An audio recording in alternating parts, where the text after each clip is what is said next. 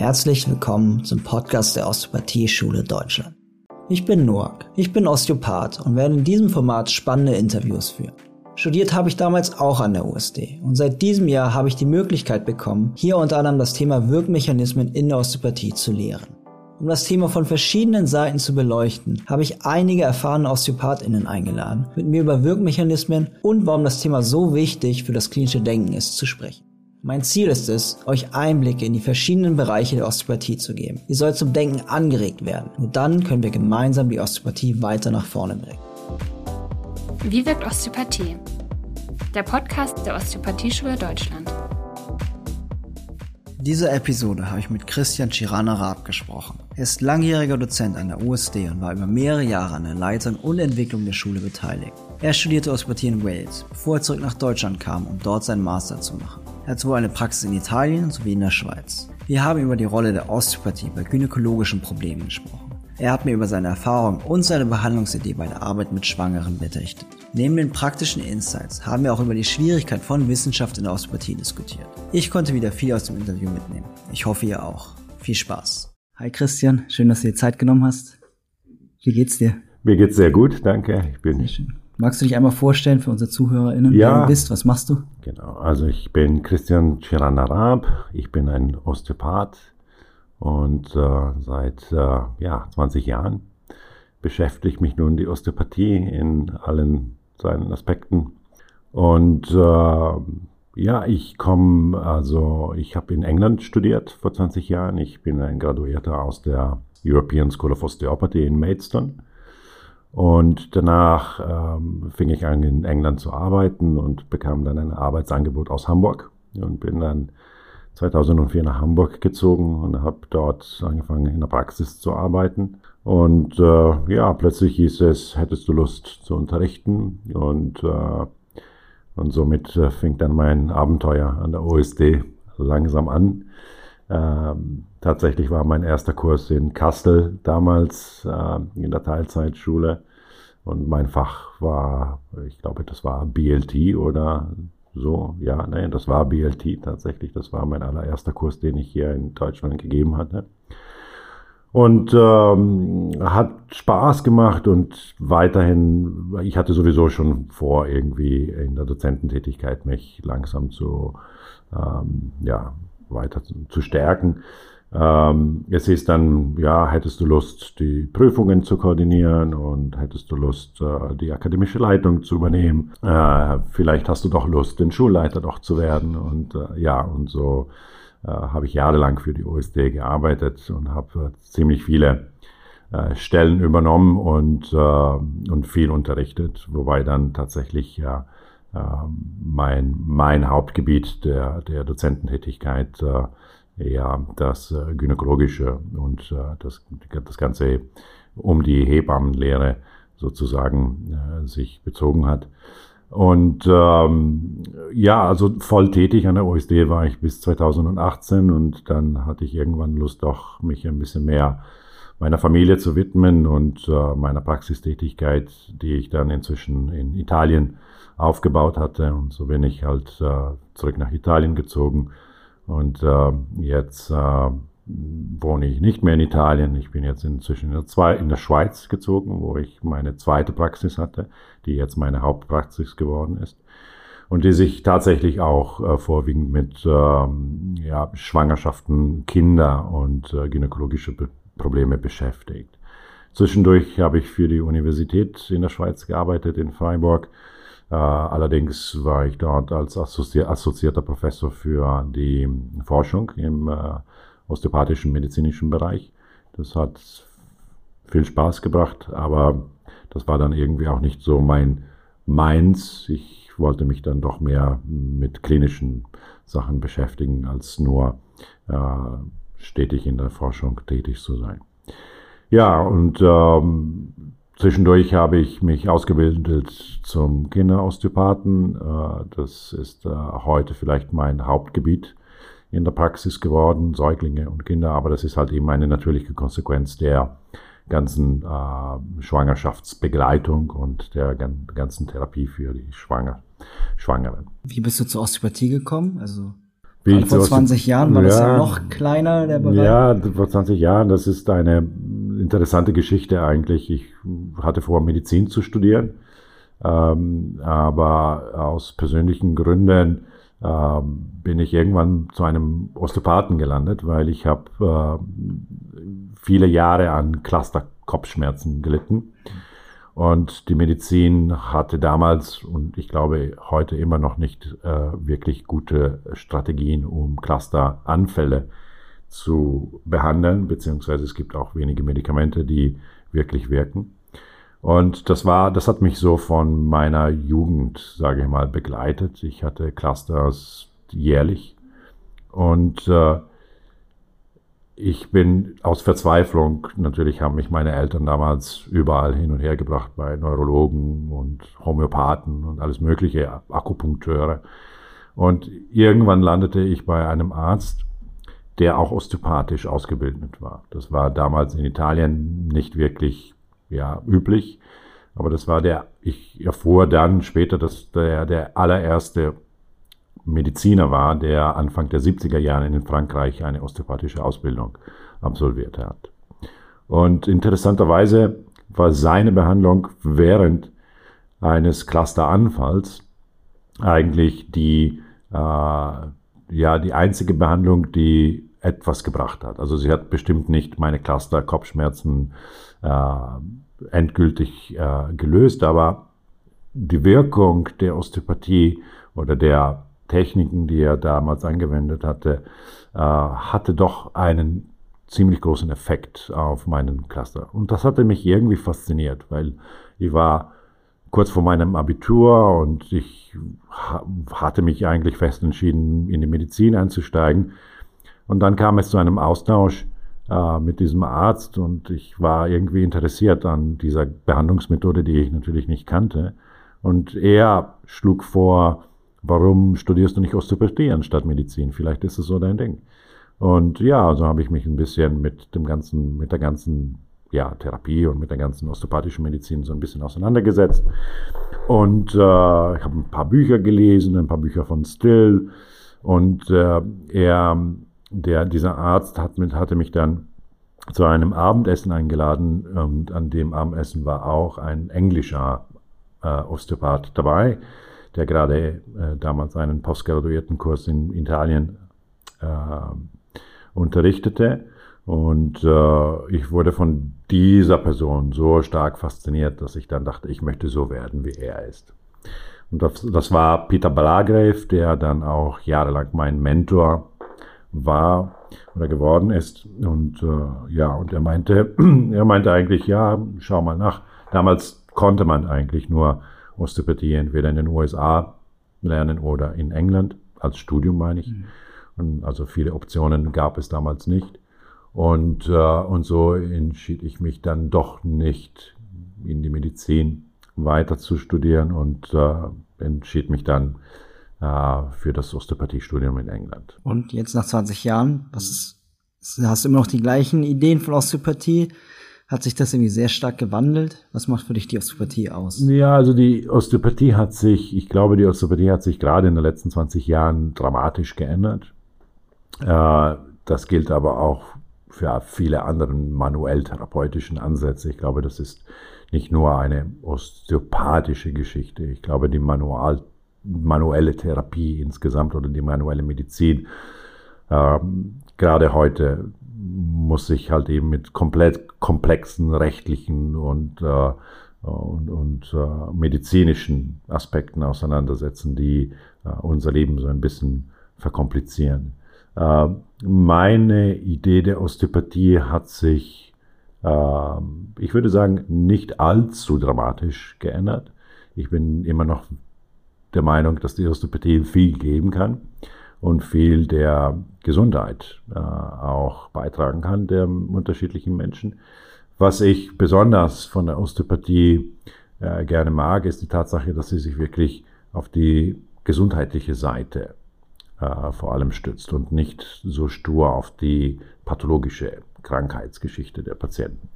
Und äh, die Tatsache, dass wir so wirklich die Funktion eines Menschen versuchen zu unterstützen, so dass äh, eine Gesundheit entstehen kann, ist, glaube ich, äh, so von den Prinzipien her oder von den philosophischen Ansätzen der Person äh, äh, wichtig. Und ich glaube, das ist, was wir äh, heute am meisten vielleicht unterstreichen sollten. Also, dass wir uns wirklich von dieser symptombezogenen äh, Medizin so ein bisschen wieder entfernen können. Und ich glaube, die Osteopathie ist in diesem Sinne wirklich äh, stark. Und äh, diese Stärke müsste man äh, so gut wie möglich weiter äh, weiterbringen.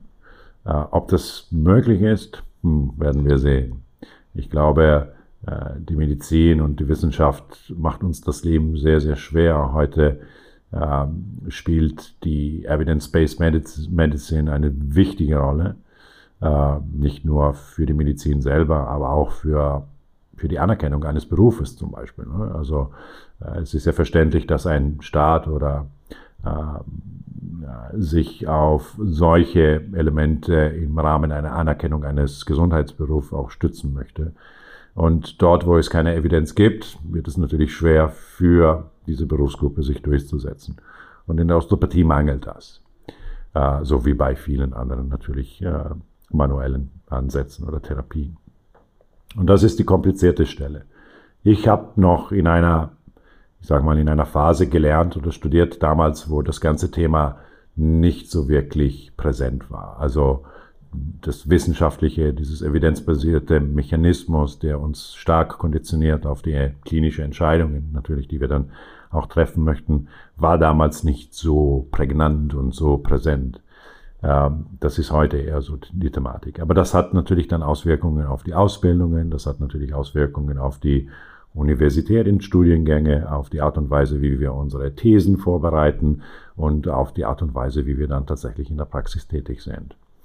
Äh, also das sind die großen Unterschiede, die ich jetzt in den letzten 20 Jahren beobachtet habe. Das heißt, äh, selbst die, wie die Engländer das vielleicht auch nennen würden, das Scope of Practice reduziert sich. Und es reduziert sich, weil die Evidenz nicht da ist.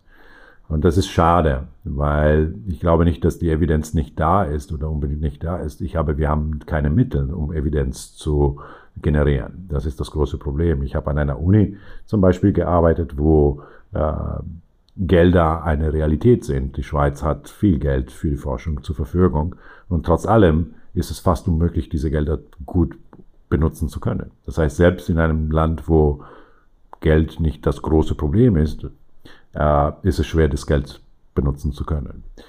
Das heißt, die, die Forschung selber in unserem, in unserem Bereich äh, ist einfach, äh, ich sag mal, administrativ und bürokratisch kompliziert durchzuführen. Wir haben weniger Mittel, wirklich gute klinische Forschung durchzuführen. Und das bedeutet aber, dass wir stecken bleiben. Ne? Und das ist natürlich dann auf der anderen Seite vielleicht für eine äh, Berufsgruppe, so wie für die Osteopathen, langfristig nicht wirklich die beste Lösung. Also Kompromisse zu finden ist gerade in diesem Bereich nicht immer leicht. Hast du Lösungsvorschläge, wie wir mit diesem Problem umgehen können? Lösungsvorschläge, weniger, weniger Gelder in die Pharmakologie zu, äh, zu benutzen und vielleicht mehr in die manuelle. Ja, äh, Vorschläge. Es wäre schön, wenn ich Vorschläge haben könnte oder wenn wir Vorschläge generieren könnten, aber es ist leider schwer, weil eben Geld ein großes Problem geworden ist. Und äh, Universitäten oder selbst dort, wo die Osteopathie in den Universitäten gelandet ist, bedeutet nicht unbedingt, dass wir gleichzeitig Forschung machen können. Und, äh, und gute klinische Forschung bedeutet natürlich auch unglaubliche große Budgets, ne? mhm. weil man muss sehr viele Menschen bezahlen, man muss sehr viele Forscher dahinter bezahlen, man muss Maschinen kaufen, man muss alles Mögliche mit ins Boot rechnen und äh, das ist sehr, sehr kompliziert. Also ich würde sagen, momentan gibt es keine große Lösung. Ja, ich glaube, das ist vielen Leuten nicht klar, wie teuer Forschung ist. Das ist unglaublich. Abhängig von, Equipment. Ich war jetzt an zwei, drei Forschungsprojekten involviert oder war beteiligt, hatte Insights. Das geht halt von 250.000 bis 800.000 bis drei Millionen halt ganz Eben. schnell hoch. Eben. Und das hat leider keine Institution zur Verfügung für uns. Und da kommen dann kleine Studien raus, wo man sich fragt, puh, das ist so eine Menge Geld, was dafür dann rauskommen soll. Ne? Und Ähm, ich glaube, das ist Leuten nicht klar, wenn sie mal so eine Studie lesen, wie viel Aufwand das ist. Aber auf der anderen Seite, was mich so ein bisschen irritiert in dieser ganzen Forschungsgeschichte, ist, dass wir sehr, sehr leicht von der Medizin kritisiert werden, weil wir keine Forschung haben oder zur Verfügung haben. Aber auf der anderen Seite müsste ja die Medizin sogar für meine Verständnisse genau wissen, dass das daran wirklich hängt, ne? dass mhm. wir halt eben nur kleine Studien vielleicht erzeugen können, die leider dann Validität sehr gering aufweisen werden, aber trotzdem äh, die große Problematik halt eben, dass wir keinen Zugang zu den großen Forschungen haben. Ja. Wir haben immer noch zu wenige Osteopathen, die in den Krankenhäusern arbeiten, wo wir vielleicht zu den Patienten zumindest kommen könnten. Aber ja, das ist halt eben ein großes Problem. Also es ist leicht, jemanden zu kritisieren, aber würden sie uns die Mittel geben, dann hätten sie vielleicht weniger Kritikpunkte für uns. Aber das können wir nicht wissen, solange wir keine großen Mengen von Geld sehen. Ja, schwieriges Projekt. Ich versuche jetzt die Studentinnen dazu anzuregen, wenigstens gute Bachelor- und Masterarbeiten ja. zu schreiben. Ich glaube, man kann dadurch auch schon auf jeden Fall Wissen generieren, wenn man da sinnvoll pragmatische Dinge zubereitet. Ja, und ich meine, wir haben natürlich jetzt von negativen Sachen, aber wir sehen auch, wir haben eigentlich über die letzten, gerade über die letzten 20 Jahren, äh, relative gute äh, Journale zum Beispiel oder wissenschaftliche Zeitschriften äh, gegründet, die auch indiziert sind. Also es, es bewegt sich natürlich, es bewegt sich. Aber äh, kleine Schritte äh, und gleichzeitig große Kritikpunkte von anderen Seiten äh, kollidieren irgendwo dazwischen. Und das ist schwer für uns wirklich dran zu bleiben.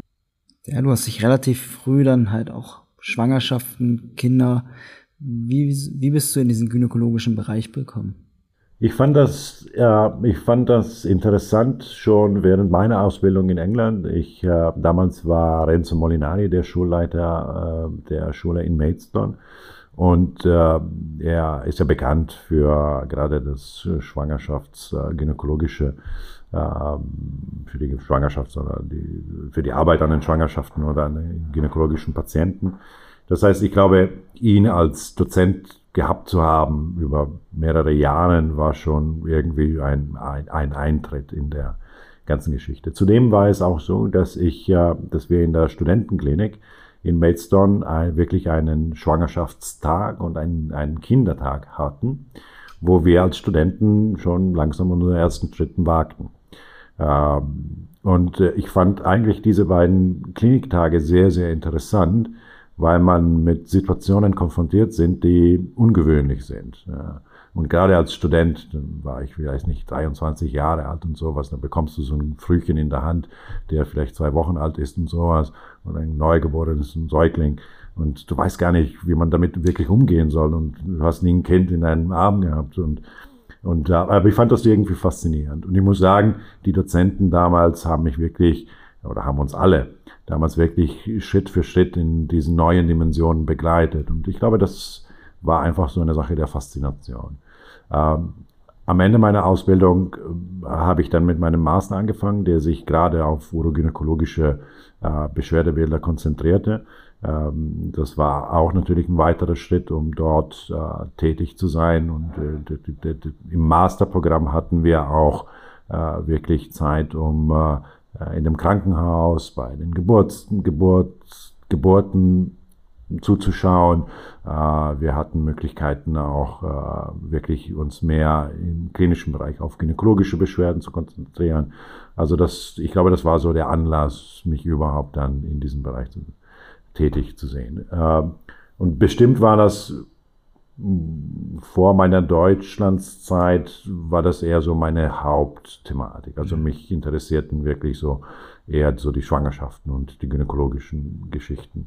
Ähm, begleitet natürlich waren das von guten Osteopathen, die damals ja schon in, äh, äh in England äh, präsent waren als Dozenten und dann weiter als postgraduierte Kurse und, äh, ja. und später kam dann, und wie gesagt, das war vielleicht so eher so eine natürliche Folge, so dieser Interesse auf die äh, Kindermedizin. Äh, das kam dann auch irgendwie so natürlich. Du begleitest eine Frau über die Schwangerschaftsmonate durch die Geburt und nach der Geburt und dann ist es irgendwie natürlich, dass sie sich, dass sie dir dann auch das Kind mitbringen. Ne? Mhm. Und so dachte ich, okay, ich habe jetzt so eher Vertiefungsbedürfnis in, auch in diesem Bereich und so kam es dann zur Kinderosteopathie. Du hast jetzt gerade die Masterstudentinnen unterrichtet.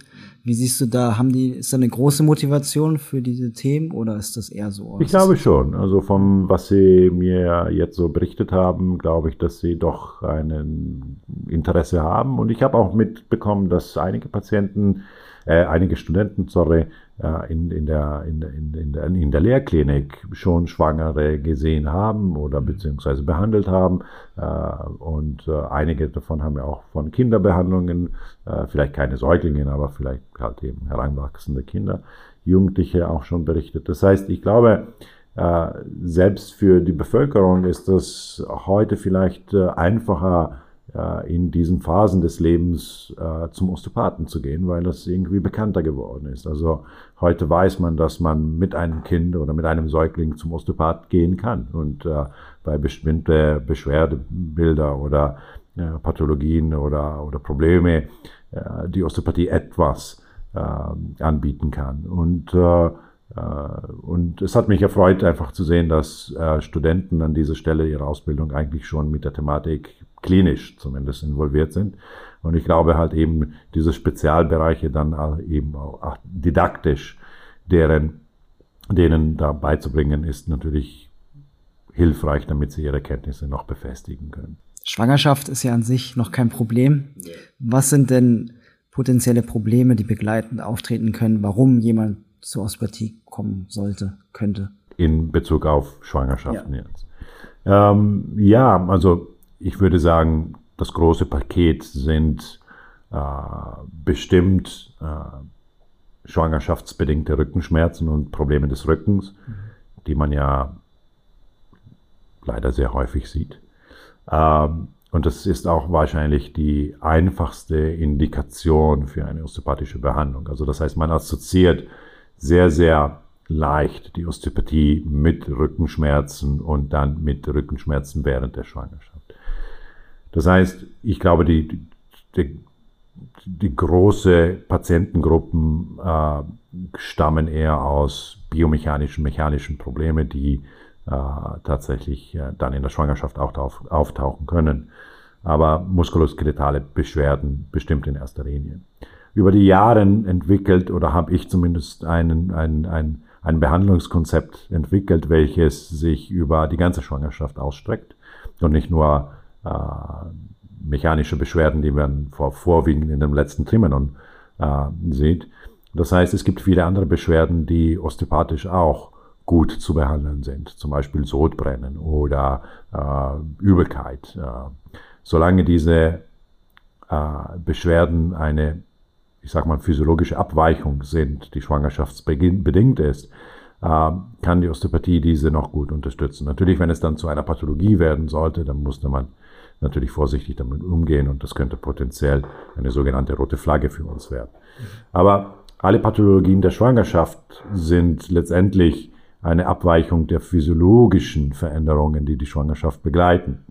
Und, äh, und diese physiologische Veränderungen, wenn man sie kennt, kann man sie auch, kann man sie gut unterstützen. Das heißt, das Konzept, glaube ich, wäre interessant, wenn die Osteopathen wirklich in der Geburtsvorbereitung oder in der Schwangerschaftsbegleitung von Beginn an, also vom, was heißt Beginn? Ich meine, realistisch von dem zweiten Tremenon abwärts, weil in dem ersten Tremenon passiert so vieles, wo die Osteopathen eigentlich wenig zu tun haben. Erstmal muss man feststellen, dass man überhaupt schwanger ist. Das dauert meistens so ein paar Wochen. Äh, dann geht man dann sowieso zur Vorsorge, zur medizinischen Untersuchung und so weiter und so fort. Das heißt, ja, realistisch und, und, und konkret betrachtet ist es meistens so, dass man sowieso die Schwangeren erst ab dem zweiten, sprich dritten mhm. Monat überhaupt sieht. Also wenn ich verstehe, kommt es aufgrund der Schwangerschaft zu physiologischen Abweichungen. Der Körper passt sich an und das kann begleiten Symptome kreieren, die halt von unangenehm bis zu. Ja, ja, und die größte, die größte Umstellung ist ja eine hormonelle Umstellung und die hormonelle Umstellung konditioniert äh, vorwiegend das vaskuläre System. Mhm. Und äh, das vaskuläre System ist halt eben sehr rezeptiv auf diese hormonelle Umstellung. Aber das hat Unmengen von Konsequenzen auf alle Systeme. Das heißt, äh, eine Schwangerschaft ist ein multisystemisches Event. Das heißt, alle Systeme oder alle Bereiche reagieren. Das fängt bei den Nieren an, das fängt bei den Gefäßen ab, das geht über bis zur Leber, zur Atmung und so weiter und so fort. Das heißt, alle Systeme sind in der Schwangerschaft direkt involviert. Und äh, es ist klar, Abweichungen und, und Veränderungen innerhalb dieser Systeme sind physiologisch. Die sind noch nicht eine Pathologie.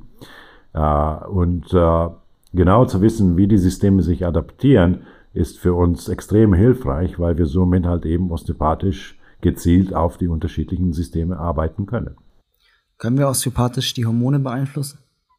Direkt nicht, würde ich sagen, aber ich glaube indirekt schon. Mhm. Äh, man muss sich ja immer überlegen, wie funktionieren denn Hormone oder wie kommunizieren Hormone.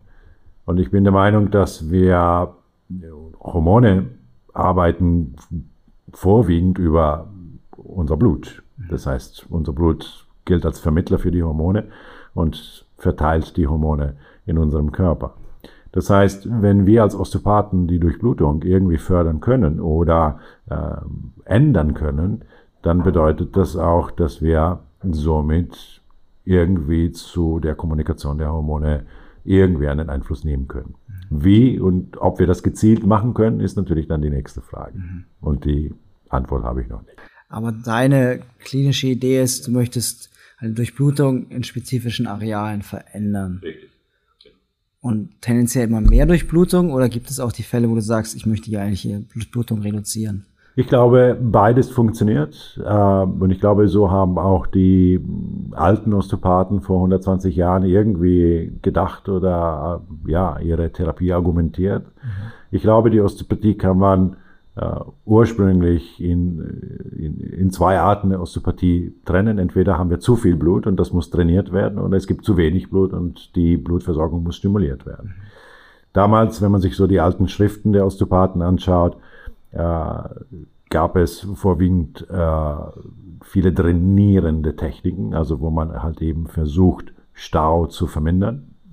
Äh, und es gab viele stimulierende Techniken, wo man versucht, eben äh, Blut zu fördern oder Blutfluss zu fördern. Und das haben sie auch meistens über manipulative Techniken der Wirbelsäule gemacht. Also ich glaube, deren Eingangspunkt war vor allem so über die Rippengelenke, äh, über die Wirbelsäule, äh, so nahe wie möglich dem autonomischen Grenzstrang zu landen, damit dort eben ein Stimulus entsteht, welches dann potenziell die Durchblutung über das autonome Nervensystem der Gefäße fördert.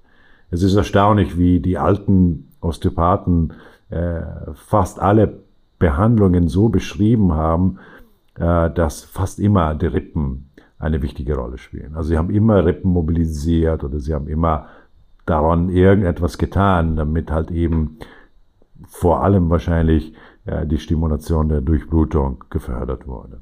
Siehst du das auch so? Gehst du da auch vor oder was ist dein Ansatz, Durchblutung zu verändern? Ja, ich glaube, ich glaube, ich versuche mich doch relativ stark diesen ursprünglichen Ansätzen äh, zu, zu orientieren.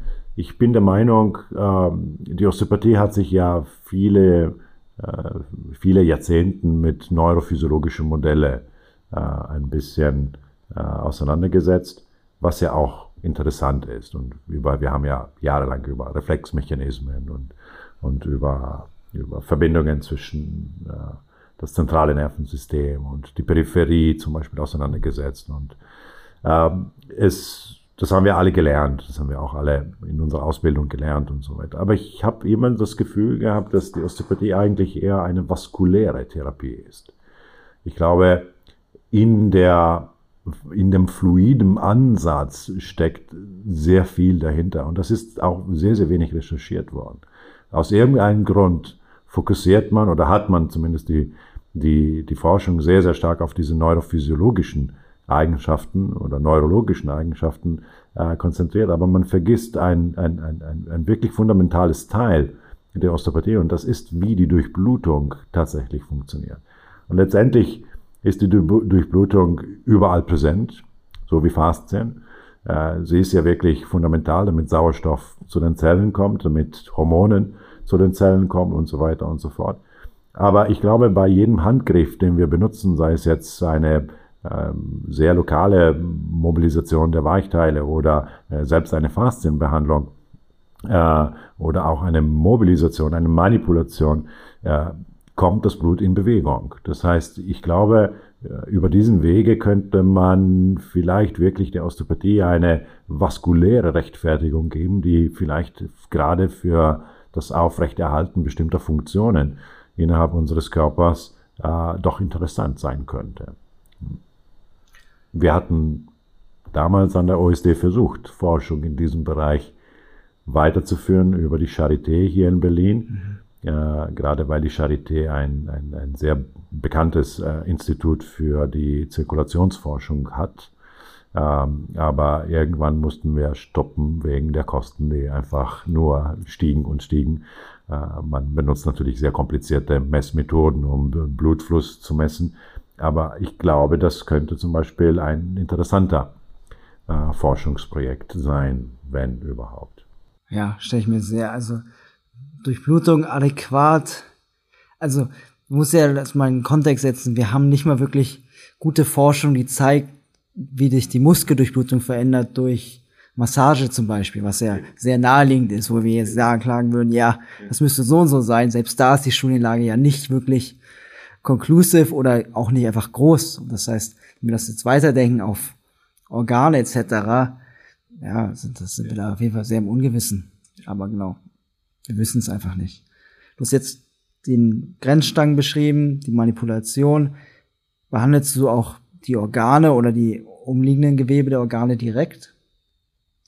Ja, äh, also vielleicht nicht äh, in der ganzen viszeralen Palette, so wie sie gewöhnlich unterrichtet wird, oder so wie viele Kollegen damals mit Jean-Pierre Barral ein wahres viszerales Konzept äh, durchsetzt haben. Äh, ich bin mir da so ein bisschen, ich sag mal, vielleicht schüchtern geworden. Ich, äh, ich habe Probleme mit der Palpation das muss ich ehrlich gestehen. Ich habe äh, äh, ich, ich, ich, ich hab über meine anatomischen Studien, die ich durchgeführt habe, ich hatte das Glück natürlich über die Jahre auch mehrere Dissektionen mitzumachen. Ähm, es gibt so eine, eine unglaublich dramatische Inkongruenz innerhalb der anatomischen Lokalisationen, gerade in dem abdominellen Bereich. Das heißt, ich, ich tue mir das Leben schwer, um einfach zu denken, aha, ich, äh, ich bin jetzt auf diesem Organ und ich bin mir sicher auf diesem Organ und ich behandle dieses Band oder diese Struktur. Das heißt, meine viszerale Herangehensweise ist äh, sehr rudimentär, würde ich sie nennen. Es gibt einige, einige Organe, die vielleicht interessanter sind als andere, wie zum Beispiel die Leber, wo man sich ja, vielleicht deutlicher auseinander oder konkreter auseinandersetzen kann äh, wo man gezielter auch palpieren kann. Ähm, es gibt äh, einige Bereiche vielleicht auch, äh, wo es leichter ist, äh, dort anzugehen. Bestimmt ist die Palpation der gynäkologischen Organe viel, viel einfacher und viel direkter. Also äh, dort weiß ich zumindest, dass ich auf dem Organ bin, weil ich ihn direkt spüren kann äh, und weil ich direkt damit arbeiten kann. Ja. Also ich sag mal, ich bin so ein sehr einfacher, viszeraler Osteopath. Und zudem glaube ich immer, dass äh, ich habe ja das Gefühl, dass äh, ich mache, gerade bei den Studenten mache ich immer diesen Vergleich, äh, die Organe äh, stellen für mich so ein bisschen wie die, äh, ja, wie die, äh, wie die Inhalte eines Hauses da. Ne? Ein Stuhl, ein Tisch, eine Liege, ein, ein Sofa und so weiter.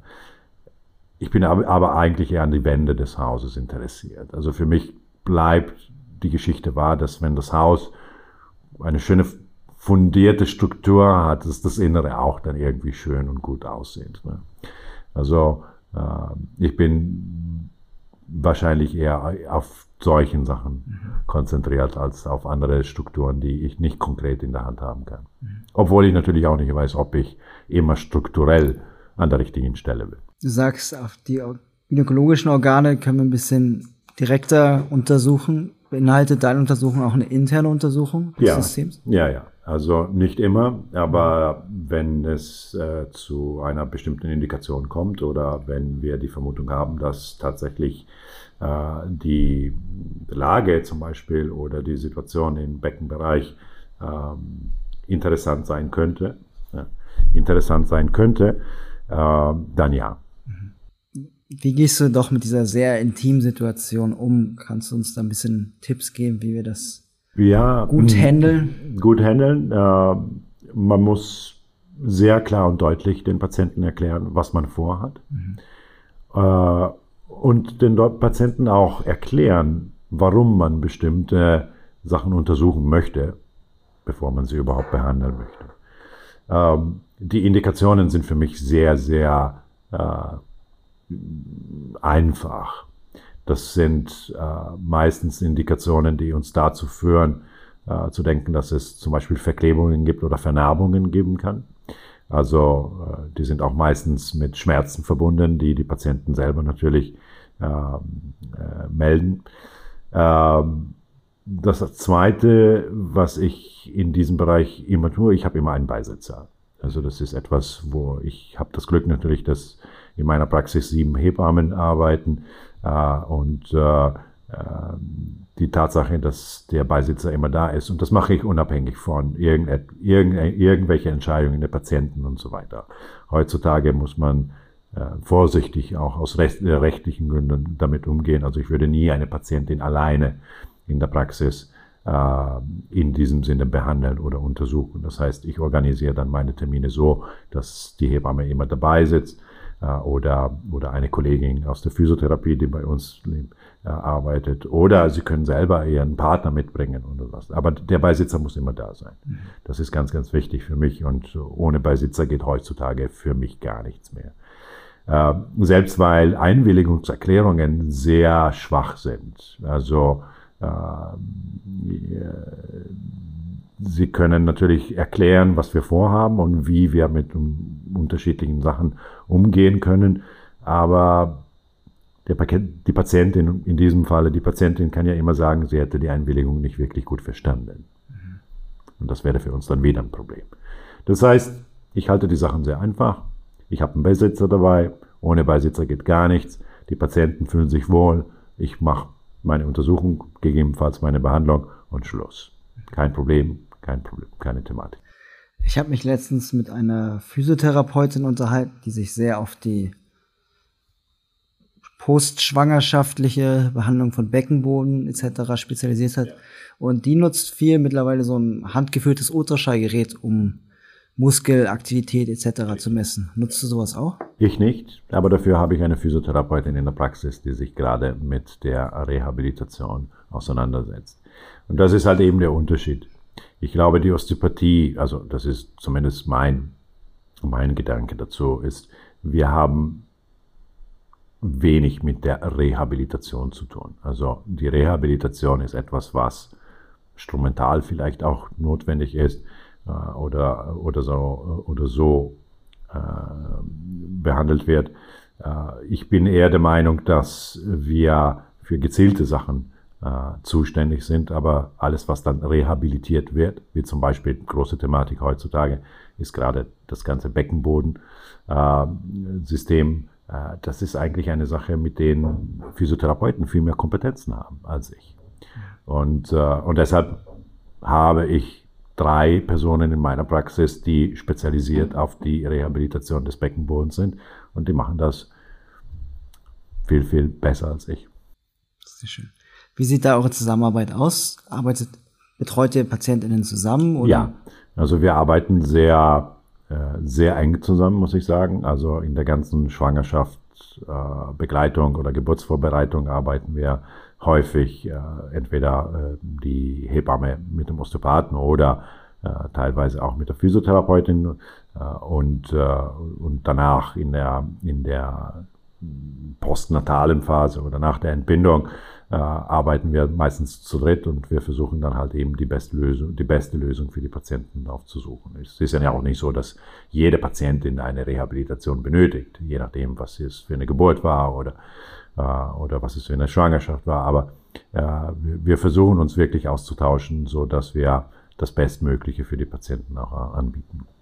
Du hast angesprochen, Rückenschmerzen, Reflux sind häufige Probleme bei der Schwangerschaft? Was wären Zeichen, wo du sagen würdest, boah, hier ist Osteopathie nicht mehr angebracht, hier ist vielleicht doch eine ärztliche Betreuung nochmal relevant? Ja, also bei Sodbrennen, Reflux, Probleme, wenn es zum Erbrechen kommt zum Beispiel und äh, wenn es zu einem, ich sag mal, unkontrollierten Erbrechen kommen sollte, dann wäre die Osteopathie nicht mehr wirklich die äh, erste Maßnahme, die man wählen sollte, sondern dann muss das halt eben auch medizinisch unter Kontrolle gehalten sein, weil wenn es zu einem zu starken Elektrolytenverlust kommt, dann kann es potenziell natürlich gefährlich sein. Ähm, Rückenschmerzen, ich habe in den 20 Jahren nie wirklich äh, akute Rückenschmerzen gesehen, die äh, vielleicht neurochirurgisch äh, betreut werden sollten. Das habe ich noch nie erlebt. Ich bin auch der Meinung, dass während der Schwangerschaft eigentlich die Rückenschmerzen meistens eine muskuläre Dysfunktion, also oder aus einer muskulären Disbalance entstehen. Das heißt, wir werden weniger, äh, ich sag mal, krasse Bandscheibenvorfälle äh, in der Praxis erleben, wo du denkst, ey, meine Güte, wir brauchen hier wirklich erstmal ein MAT, um rauszufinden, was los ist. Oder äh, wir fragen lieber den Neurochirurgen äh, sowas. Also das habe ich weniger in meiner Praxis erlebt. Also ich glaube, die Schwangerschaft ist eigentlich eine relativ sichere Zeit, äh, die zwar sehr viele Adaptationsmechanismen äh, hat und die wir berücksichtigen sollen, aber ich glaube, äh, gerade bezogen auf das mechanische beziehungsweise auf das parietale System sind diese Adaptationsmechanismen meistens Mechanismen, die zu einer Stabilität neigen. Also der Körper wird ja instabil, es entsteht ja eine Haltungsveränderung, die vielleicht interessant ist äh, und das muskuläre System reagiert darauf. Das heißt, dort finden wir die meisten Dysfunktionen. Also wo Muskeln, Sehnen, Bänder äh, nicht in der Lage sind, diese Stabilität mehr aufrechtzuerhalten. Wie relevant wird da das ISG-Gelenk? Ich finde das immer sehr interessant. ISG ist immer das Zentrum gefühlt jeglicher osteopathischen Behandlung. Auf jeden Fall, wie es unterrichtet wird, sehr häufig. Ich kann mir vorstellen, gerade in der Schwangerschaft wird es wirklich vielleicht mal zum Problem. Also weil wir da es wird wissen, zum da Problem, wird es mobile. Aber, ja, es wird zum Problem, weil es hypermobil wird. Und das mhm. ist das Problem. Also äh, das ESG, das muss man ja auch sagen, es ist wirklich eine sehr, sehr feste Struktur die sehr unbeweglich ist. Aber das ist ja auch seine Aufgabe. Ne? Äh, und äh, die paar Grad Bewegung, die man dort messen kann, sind eigentlich biomechanisch für mich völlig irrelevant. Aber dadurch, dass es zu einer Lockerung der Weichteile kommt, also insbesondere der Ligamente im, Beckenbereich, ähm, wird diese Beweglichkeit oder diese paar Grad Beweglichkeit, die werden halt vielleicht ein bisschen mehr. Und das führt meistens zu einer, äh, ja, zu einer lokalen Entzündungsprozess der ISG-Bänder. Okay. Also hier sind wir wieder bei derselben, bei, bei demselben Mechanismus, den wir vorher hatten. Ja, wie erzeuge ich Stabilität in einem Becken, welches jetzt auf einer natürlichen Weise instabil geworden ist und vielleicht überbeweglich geworden ist und deshalb zu einer Irritation der Weichteile führt. Da muss ich halt eben wieder schauen, dass das ganze Muskulärapparatus die Stabilität gewährleistet. Ja, also es ist halt eben diese Kombination von Überbeweglichkeit, die plötzlich entsteht, an denen man vielleicht nicht gewöhnt ist oder der Körper gar nicht gewöhnt ist und der Körper versucht es irgendwie zurück zu regulieren. Und dort können dann die Probleme entstehen. Das heißt, die Überbeweglichkeit ist an sich noch kein Problem. Sie kann aber dann zu einer Überlastung von Bändern führen, die das nicht gewohnt sind, diese vermehrte schnelle Belastungsanstieg. Assoziiert natürlich muss dann da sein ein, muskulus, ein muskuläres System, welches nicht in der Lage ist, diese, diese relative Instabilität zu kontrollieren. Das heißt, Muskeln müssen stärker werden ja. oder? Oder müssten aktiver werden. Und das ist, da, das ist das Problem heute. Wir benutzen unsere Muskeln immer weniger mhm. oder die meisten in unserer Gesellschaft zumindest. Wir bewegen uns ja immer weniger. Das heißt, die Muskeln sind einfach nicht trainiert, mhm. um so eine natürliche Instabilität kontrollieren zu können. Würden alle Menschen jeden Tag fünf Kilometer laufen, ein bisschen Sport machen, ein bisschen Cardiotraining machen und so weiter und so fort, dann hätten sie auch Ressourcen, so eine schwangerschaftsbedingte Änderung zu kompensieren. Aber das machen wir leider nicht. Und wie kann Osteopathie da wirksam werden? Wir können jetzt keine Muskeln direkt stärker machen. Nee, das können wir nicht, aber wir können natürlich gezielte Übungen zum Beispiel ähm, äh, verschreiben. Wir können gezielt auf Muskeln arbeiten. Das können wir natürlich machen. Äh, wir können auf äh, Veränderungen innerhalb der Muskelgewebe vielleicht eine Wirkung haben, sodass die Muskeln besser reagieren können. Also ich glaube, direkt können wir vielleicht das jetzt in einer Behandlung nicht unbedingt machen, indem wir gezielt auf einen Muskel äh, vielleicht äh, Kraft oder Stärke erzeugen. Aber ich glaube, wenn wir das ganze System komplett äh, behandeln, dann können wir eine Situation erzeugen, wo der Körper besser mit dieser Instabilität umgehen kann. Das ist ja auch dann so ein bisschen die Idee, die wir in der Literatur zu Triggerpunkten sehen, dass Muskulatur mit potenziellen Triggerpunkten, was auch immer das genau ist, auch wir da eventuell eine veränderte Aktivität haben, dass wir da Einfluss nehmen, dass eventuell Muskeln genau. besser in Anführungszeichen besser funktionieren. Ja, genau. Das könnte die Idee sein. Aber ich denke, bei der palpatorischen Befunderhebung äh, merke ich, dass zum Beispiel gerade jetzt am Beispiel einer schwangeren Frau sehr, sehr häufig zum Beispiel der, die Ansätze des Gluteus äh, schmerzhaft sind. Mhm. Das bedeutet, dass irgendwo ähm, dieser Muskel unter Stress gesetzt wird. Ja? Und wir wissen heute, wie wichtig unser äh, die ganze gluteale Muskulatur eigentlich für unsere Rumpfstabilität ist, für, für unsere Bewegung, für unser aufrechter Stand überhaupt äh, fundamental sind. Und ich glaube, äh, diese Druckempfindlichkeit, die wir über die Ansätze äh, der glutalen Muskeln, meistens unilateral, äh, sind schon diagnostisch relevant. Ein Zeichen dafür, dass dieser Muskel einfach sehr, sehr stark unter Belastung ist und dass es nicht in der Lage ist, seine Funktion völlig durchzuführen. Und ich glaube, die Palpation in diesem Falle hilft uns, äh, Entscheidungen zu treffen oder beziehungsweise eine St Strategie aufzubauen, wo wir über die Druckempfindlichkeit oder vielleicht die Dolenz sogar, so wie ähnlich wie bei Triggerpunkte, äh, den Muskel identifizieren, der momentan unter Stress äh, steht, mit dem wir vielleicht sowohl direkt manuell arbeiten können, aber als auch natürlich dann mit gezielten Übungen oder allgemeine Bewegungen dann besser organisieren können. Wir haben jetzt viel über Schwangerschaft gesprochen. Kann die Osteopathie auch bei gynäkologischen Krankheitsbildern relevant sein, hilfreich sein? Ja, ich glaube, ja, also zumindest das ist meine Erfahrung über die letzten Jahrzehnten. Äh, es gibt viele Krankheitsbilder, die zu, gynäkologische Krankheitsbilder meine ich natürlich, die zu einer anatomischen Veränderung führen. Und diese anatomische Veränderung ist teilweise palpierbar, und äh, äh, wir wissen heute von vermehrten Studien, zum Beispiel bei Krankheitsbildern wie Endometriose oder chronische Beckenschmerzen, wissen wir, dass zum Beispiel äh, Vernarbungen eine wichtige Rolle spielen. Und ich glaube, die Osteopathie hat eine Funktion in, im Rahmen dieser Krankheitsbilder. Ähm, einfach weil es zu einer Veränderung innerhalb der Gewebe kommt, die man palpieren kann, die man reproduzieren kann im Sinne von Schmerzen und die vielleicht zu einer Unbeweglichkeit bestimmter Organe führen.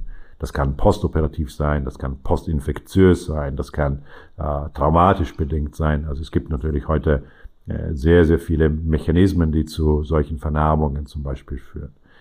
Und interessanterweise, wenn man sich so die alten Osteopathie-Bücher in der Gynäkologie durchliest, es gibt so schöne Publikationen von 1905 und 1906 zum Beispiel. Da war ja die Pathologie sehr unbekannt im Sinne von den pathophysiologischen Mechanismen, die dahinter stecken. Heute wissen wir, dass die, gerade die Pathologie im, im, im gynäkologischen Bereich äh, ihre Ursachen in hormonellen äh, Dysregulationen findet, in, äh, in vielen anderen Bereichen, die äh, natürlich zu, auch zu pharmakologischen Therapien führen können. Aber was damals die Osteopathen beschrieben, und das finde ich sehr, sehr interessant. Sie beschrieben die Pathologie aus einem palpatorischen Gesichtspunkt. Also äh, es fühlt sich anders an. Und schon damals werden zum Beispiel Vernarbungen und Adhäsionen beschrieben als eins der möglichen Faktoren, die zu Beschwerden im gynäkologischen Bereich führen konnten. Damals waren das vielleicht eher äh, schmerzhaften Perioden oder äh, ja, äh, typischerweise Dysmenorrhoe oder äh, Schmerzen im Unterleibbereich und so weiter. Und heute hat sich das eigentlich wenig verändert. Ich meine, ähm, wir wissen heute von der Chirurgie und von natürlich äh, bildgebende Verfahren, dass Vernarbungen gerade im abdominellen Raum eine wichtige Rolle spielen in Bezug auf Schmerzen und wie Schmerzen interpretiert werden. Ähm, und ich glaube, man kann unter Umständen ein bisschen dazu beitragen, auch solche äh, ja, Krankheitsmuster, sage ich mal, äh, manuell beeinflussen zu können, was pharmakologisch nicht möglich ist und chirurgisch auch nicht immer möglich ist, weil die Chirurgie per Definition hinterlässt dann eine neue Narbe. Das heißt, äh, ja, man kann, und das sehen wir zum Beispiel in der Chirurgie, äh, äh für die Endometriose, dass man natürlich großes Narbengewebe entfernen kann, aber es bildet sich dann etwas Neues dazu. Und ich glaube, die Osteopathie hätte zum Beispiel eine sehr, sehr wichtige Funktion. Und zum Glück habe ich zwei sehr gute Kolleginnen, die im Genfer Krankenhaus gerade in der Gynäkologie, Gynäkologie arbeiten. Ich glaube, die Osteopathie würde sehr hilfreich sein, wenn man sie postoperativ benutzen würde. Einfach um zu verhindern, dass sich neues Narbengewebe bildet. Ja, so würde man verhindern, dass es zu Kompressions Mechanismen kommt, die dann die freien Nervenendigungen komprimieren und erneut zu Schmerzen führen könnten. Also es gibt so bestimmte Krankheitsbilder in der Gynäkologie, wo äh, ich glaube, wo ich der Meinung bin, dass die Osteopathie wirklich äh, einen eine Hilfe darstellen könnte. Das sind Endometriose, das sind chronische Beckenschmerzen, äh, das könnten Schmerzen beim Geschlechtsverkehr sein, zum Beispiel äh, Dyspareunie. Äh, das könnten auch teilweise äh, vielleicht äh, nicht regelmäßige Perioden, also äh, das könnten äh, teilweise auch Fälle von Subinfertilität sein, äh, wo man offensichtlich alles hat, um schwanger äh, bleiben zu können, aber irgendwie funktioniert es nicht. Aber ich bin mir ich habe viel, als ich in Hamburg war oder als ich in Hamburg tätig war, habe ich sehr, sehr viel in diesem Bereich gearbeitet mit einem relativ guten Erfolg. Ich glaube, wir hatten das irgendwann so ein bisschen ausgerechnet. Ich hatte in meiner zehnjährigen Praxistätigkeit in Hamburg äh, ungefähr 200, um die 250 Fälle von Subinfertilität. Und das kam irgendwie aus heiterem Himmel, weil die Infertilitäts, das Infertilitätszentrum am UKE in Hamburg schickte mir Patienten, ich weiß nicht, wie das überhaupt zustande kam. Ich kannte nämlich die Chefärztin nicht, aber sie schickte mir irgendwie Patientin. Äh, es hieß damals, okay, wir haben jetzt alles durchgemacht, es hat nicht funktioniert. Wenn du magst, ist die letzte Ressource der Christian in Poppenbüttel. Und dann kamen irgendwie diese Patienten zu mir, aber von den ungefähr 250 Prozenten hat es bei 40 Patienten funktioniert. Ja, aber ich bin mir noch immer noch nicht sicher, ob das tatsächlich die Osteopathie gewesen ist oder dann doch vielleicht hat es letztendlich funktioniert, einfach weil die Patienten dann irgendwann die Idee aufgegeben haben. Und meistens ist es so, dass wenn man die Idee dann aufgibt, dass es dann doch klappt. Ich bin mir nicht sicher, ob äh, inwieweit wir aufgrund unserer Behandlungsmethodik, äh, wir müssen ja tatsächlich auch irgendwann vernünftig mit unserer Behandlungs, äh, wie sag mal, mit unserem Behandlungsaustausch vielleicht ein bisschen umgehen. Wir sind, wir verbringen sehr viel Zeit mit diesen Patienten, mehr als alle anderen, mehr als ein Physiotherapeut, mehr als ein Arzt, der ja heutzutage leider äh, sehr wenig Zeit mit den Patienten verbringen kann. Äh, aber sagen wir mal so halbe Stunde oder 40 Minuten oder eine Stunde, je nachdem. Das ist viel Zeit für die therapeutische Interaktion. Und ich bin mir ziemlich sicher, dass diese therapeutische Interaktion zwar manuell funktionieren kann, aber ich glaube, sie funktioniert auch einfach nur, weil wir da sind und weil wir mit dem Patienten reden und weil wir auf den Patienten hören äh, und weil wir die Patienten als Patienten aufnehmen. Und ich glaube also, dass sehr viel äh, in dieser therapeutischen Interaktion nicht nur über unsere Hände oder über unsere Techniken äh, tatsächlich funktioniert. Also ich glaube, äh, dieses ganze therapeutische äh, Modell ist viel komplexer, als was wir überhaupt denken. Also ich bin, ich würde nie sagen, dass äh, über die Osteopathie oder über die osteopathischen Techniken sich etwas tatsächlich geändert hat. Ich glaube, das sind mehrere Faktoren, die zusammenspielen. Bestimmt hatte ich Fälle, wo äh, zum Beispiel Unfrucht, Unfruchtbarkeitsfälle, wo deutliche Narben zum Beispiel eine Rolle gespielt haben oder äh, wo man das wirklich nachvollziehen konnte. Aber bei anderen keine Ahnung. Aber es hat funktioniert, von daher. Ja, ne, wie du gerade gesagt hast, viele Leute, wenn die dann aufhören, Sachen zu probieren, dann geht's auf einmal, ne, dass potenziell auch so eine Stresskomponente eine große Rolle spielt. Ne, Osteopathie, du bist da, du hörst hinzu. Genau. Das ist meistens ein entspannter ja, Raum. Und, und wir wissen ja heute, in, wie, wie, wie, wie, wie stark Stress ein Faktor unseres Lebens geworden ist, aus allen möglichen Gründen, Familien, Jobs und äh, Leben, das Leben in einer Stadt oder das Leben ja, so wie es hektisch geworden ist und so weiter. Und ich glaube, die Tatsache, dass die Osteopathie doch äh, ein, ein, ein, ich sag mal so ein ruhiges Ort anbieten kann, wo man äh, vielleicht wirklich mit diesen Stressfaktoren tatsächlich arbeiten kann, äh, über unterschiedlichen Herangehensweise. Ich glaube, dieser Mix ist vielleicht dann doch der, die, die, gute, die, gute Entscheidung. Zwei kleine Fragen noch, dann schicke ich dich in deinen Feierabend. Was ist die Idee? Wie können wir Narben beeinflussen und auch das, die Bildung von Narben beeinflussen? Muss das sehr direkt sein? Also richten wir da Fasern aus oder was ist da die Idee? Wie, wie funktioniert das? Ja, das ist eine gute, das ist eine gute Frage. Äh, und dazu gibt es auch bis heute wenig Forschung. Es gibt ein bisschen Forschung aus den USA, aus der Physiotherapie, aber nicht aus der Osteopathie.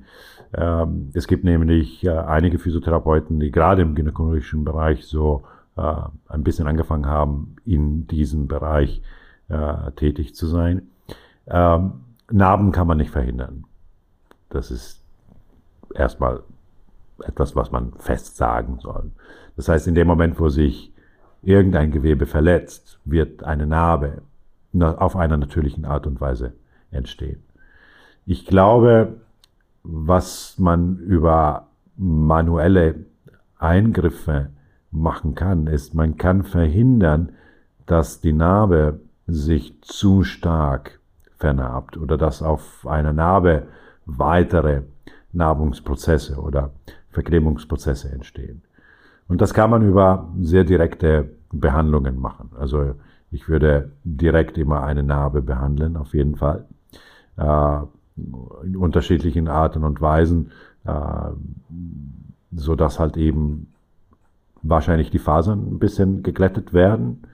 Äh, und ja, das ist halt eben, man sieht es ja auch bei oberflächlichen Narben zum Beispiel, das ist, also man müsste wirklich verhindern, dass es zu Keloiden kommt, wo das Narbengewebe zu dicht fest ist. Und das ist genau das Problem, wo dann die Nervenfasern eingeklemmt werden könnten und dann zu chronischen Schmerzen führen können.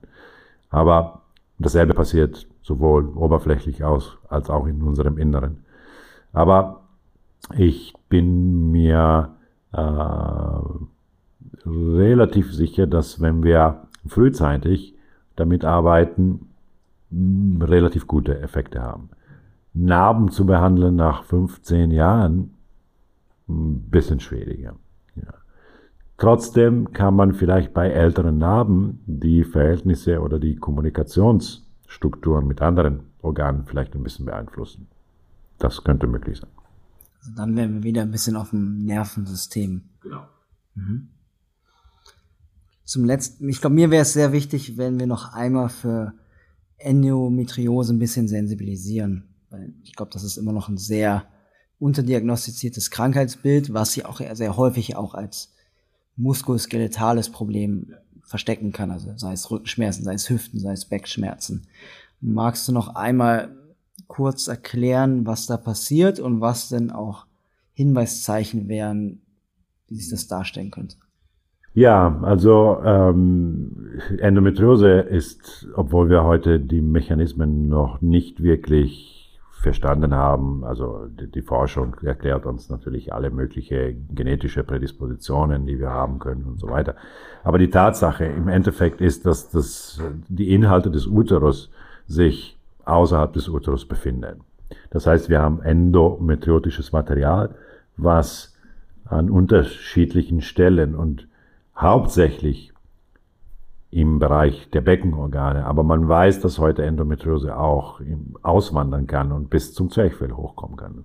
Und sogar, ich glaube, es gab jetzt ein paar Studien, die sogar gezeigt haben, dass Endometriose sogar im Gehirn äh, bis ins Gehirn auswandern können. Also über die Blutwege findet offensichtlich die Endometriose doch sein. Klar, wir haben jetzt, aber hauptsächlich ist es ein Problem des Beckens. Also damit muss man ausgehen. Das Problem ist halt eben, dass abgesehen von der Dysmenorrhoe, das ist einer der Hauptprobleme, die Patienten äh, melden, äh, die Endometriose kann tatsächlich zu äh, Schmerzen führen, die äh, sehr häufig als muskuloskeletalen Schmerzen äh, interpretiert werden. Wie du gesagt hast, ja, also typischerweise Rückenschmerzen.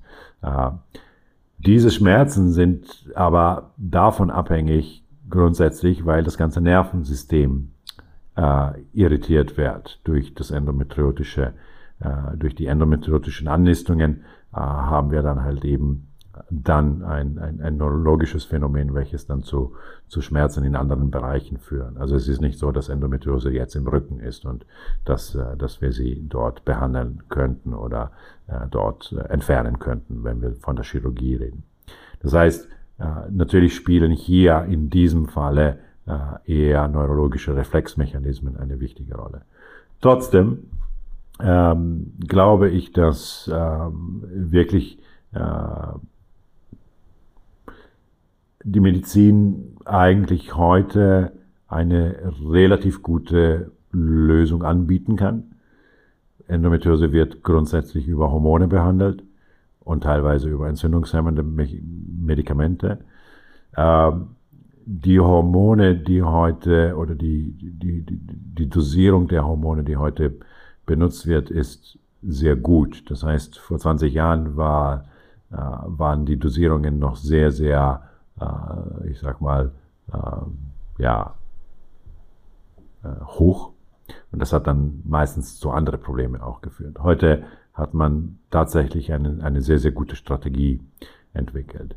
Die Chirurgie ist heute weniger invasiv, das muss man auch zugeben. Das heißt, die Chirurgie macht gerade in, in, in, in Richtung der minimalinvasiven Chirurgie extreme Fortschritte. Also man kann heute Sachen tun, die vor 20 Jahren nicht denkbar waren. Also man kann heute über ein paar Löcher wirklich äh, Sachen operieren, äh, nicht nur im gynäkologischen Bereich, aber überall. Also selbst Herz-OPs, äh, auch heute sieht man, äh, können über einem kleinen Fenster und nicht über das Abreißen des Sternums äh, äh, durchgeführt werden. Also es ist schon unglaublich, was und wie die Chirurgie sich in diesem Sinne bewegt.